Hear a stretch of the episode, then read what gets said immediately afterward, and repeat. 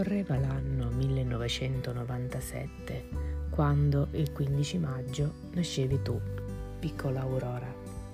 Mi hai fatto una bellissima sorpresa. Ricordo ancora l'emozione che ho provato stringendoti a me. Ero sempre stata convinta che non avrei avuto una figlia femmina. Ero proprio convintissima, a tal punto da essere incredula per molto tempo, anche dopo la tua nascita.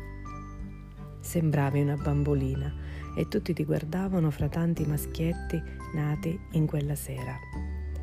Sono passati 23 anni e da piccola bambina che eri ti sei trasformata in una donna. Ti auguro di avere la forza di affrontare ogni sfida con fiducia, soprattutto in te stessa. Adoro ridere e sentire il suono delle tue risate.